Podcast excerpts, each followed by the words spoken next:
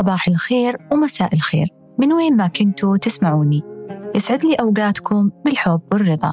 اسمي منال الحصيني. أقدم بودكاست حكاية الجزيرة.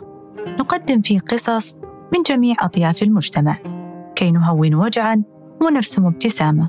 ولأن الغد يلوح وينتظرنا والماضي قد رحل وولى. وقد تواعدنا مع أفق الفجر الجديد ليلقي في قلوبنا فيض من الأمل والسعادة. مهما تحدثنا ومهما قدمنا فلن نستطيع أن نوفي جنود الوطن للأبطال حقهم. ومهما نطقنا من عبارات أو كلمات لن نستطيع وصف بطولاتهم وإقدامهم. هم من جادوا بأرواحهم ودمائهم رخيصة دفاعا عن بلادنا. هم الدرع الحامي لقلوبنا وأولادنا. قلوبهم تسبق أقدامهم إلى ميادين الشرف والعزة. توسموا بأنياط خدمة الدين والوطن. تشع من ضمائرهم قبل أن تعتلي أكتافهم.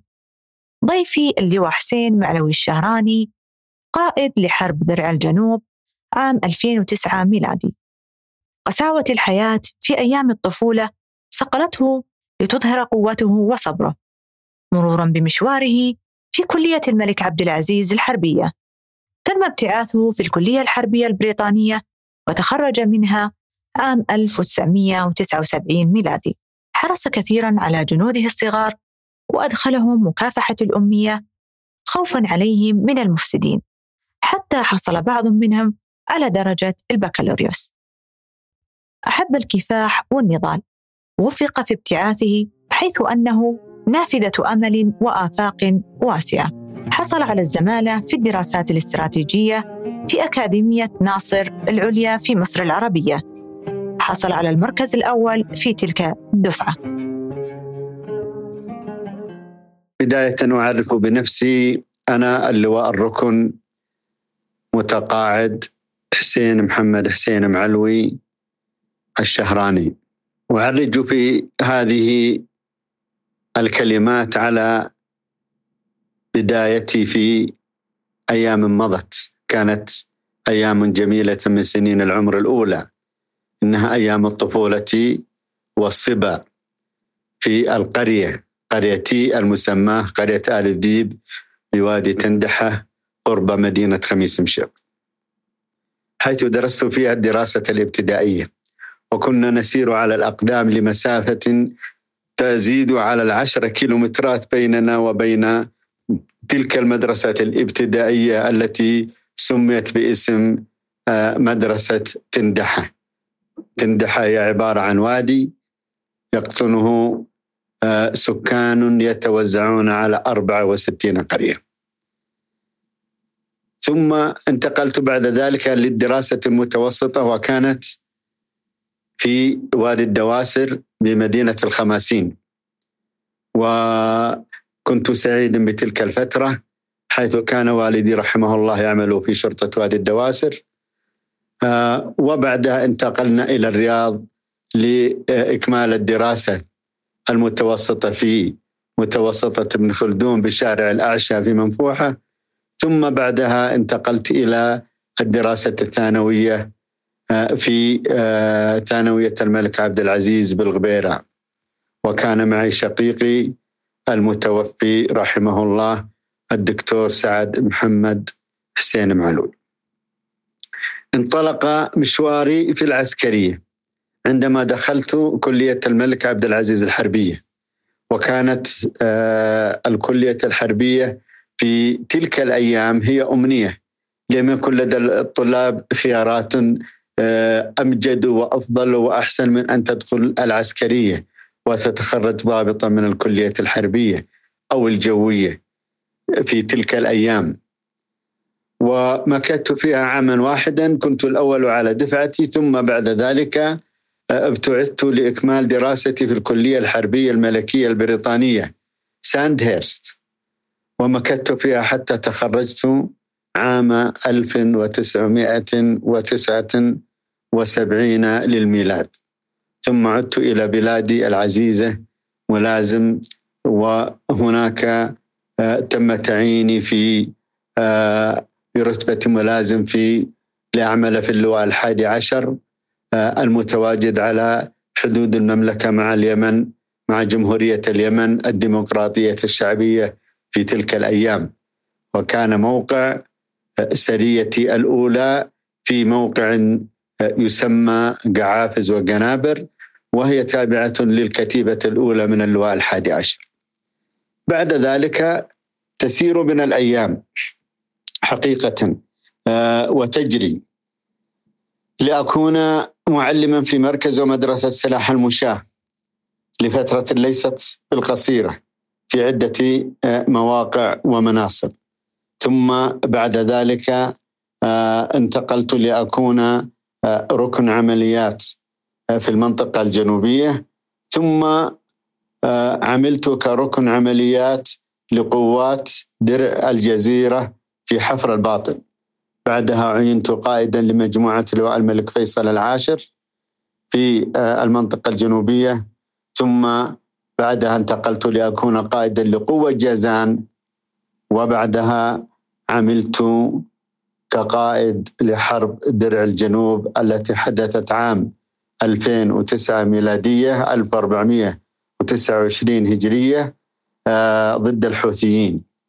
وكانت تلك الحرب حقيقة هي آه، حرب آه، أدارتها المملكة بجهدها العسكري دون مساعدة من أحد ودون إيحاءات من أحد ودون دعم من أحد وبقيادتها العسكرية وتوجيهات قيادتها السياسية. بعد ذلك آه، انتقلت لأعمل في المنطقة الجنوبية قائدا آه، بالتكليف ومساعدا. ثم أحلت إلى التقاعد وأنا الآن الحمد لله بخير وبصحة وسعيد بما أراه في وطني من آه، إنجازات بقيادة قيادتنا الحكيمة الملك سلمان حفظه الله وسمو ولي عهده الأمين الأمير آه، محمد بن سلمان أعانه الله. لابد لنا في هذه آه، الحياة من وقفات آه، وقصص تختزلها الذاكرة. ومن تلك القصص التي أذكرها هو أنني عندما كنت في بريطانيا في الكلية الحربية كنا نذهب لتطبيق مشاريع في اسكتلندا وفي مواقع أخرى وكانت تلك الأيام ثلوج قارصة. ومع هذا نحفر خنادقنا في الثلج وننام وسط تلك الخنادق. وبلا شك بأن معاش من عاش في بيئة حارة آه، أو معتدلة كبلادنا ليس كأولئك الإنجليز الذين عاشوا حياتهم بين آه، الثلوج. لكن مع هذا آه، كنت ومن معي من زملائي من القوات المسلحة السعودية سواء من الحرس الوطني أو من القوات البرية كنا حقيقة صامدين وحزنا على أفضل الدرجات. وكنت أنا شخصيا في ما يسمونه الشامبيون بلاتون أو الفصيل البطل في الكلية الحربية الملكية البريطانية. من الذكريات التي لا زلت آه، آه، أذكرها هو أننا عندما كنا في الدراسة الابتدائية كنا نسير على الأقدام. من آه، بيوتنا المبنية من الطين حتى نصل إلى المدرسة في برد الشتاء.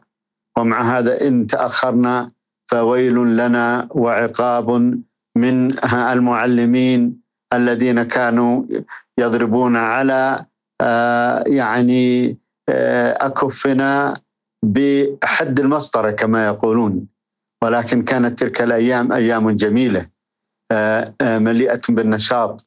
وبالمنافسة وبالعزة ولم تكن الحياة في ذلك الوقت على ما يرام من الناحية المادية فكان الأفضل من أبناء القرية يركبون الحمير ليصلون إلى المدرسة.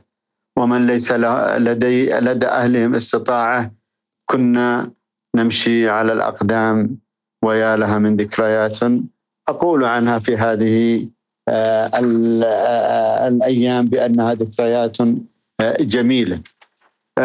لا زلت أذكر أيضا بأنني عندما كنت في وادي الدواسر أدرس جزء من المرحلة الابتدائية والمتوسطة. كنا أيضا ساكنين في بيوت من الطين. وكان وكانت الظروف في تلك الأيام متغيرة، البيئة متغيرة تختلف عن البيئة التي عشت فيها.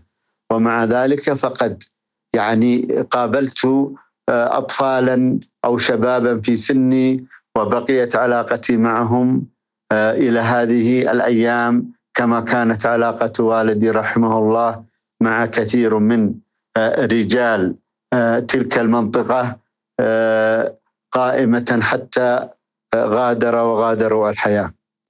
لا أزال أيضا أذكر بأنني في عندما كنت في شرورة كان هناك مجموعة من الجنود الصغار السن الذين أتوا بهم إلى معسكرنا.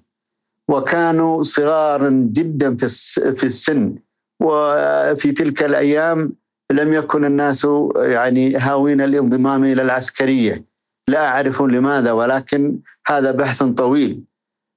فعندما رأيتهم لا يقرؤون ولا يكتبون حرصت عليهم وأنا برتبة ملازم وملازم أول وأدخلتهم مكافحة الأمية وجعلتهم تحت نظري خوفا عليهم من المفسدين حتى أخذوا الشهادة الابتدائية والمتوسطة وقابلت استمر استمريت في دعمهم حتى قابلت بعضهم يوم من الأيام وهو محاضر في الجامعة أو يحمل درجة البكالوريوس في تخصصات معينة. الحياة من هذه من هذا المنطلق هي عبارة عن كفاح وعن نضال وأقول أو أذكر من يستمع لهذه الكلمة بقول الشاعر عمر أبو ريشة ليس عار إن في النضال عثرنا إنما العار في اجتناب النضال أنا أقول بفضل الله بفضل الله وفقت وكان ابتعاثي إلى الخارج قد فتح لي نافذة كبيرة. فبعد تخرجي من الكلية الحربية البريطانية أيضا ذهبت ابتعثت إلى كلية القيادة والأركان الباكستانية وحصلت على المركز الخامس من بين 362 ضابط من الباكستان ومن الصين ومن الولايات المتحدة ومن الدول العربية وبريطانيا والى آخره. والحمد لله كانت تلك الأيام الجميلة في باكستان وهناك عشرات القصص الجميلة التي لا يتسع المجال لذكرها.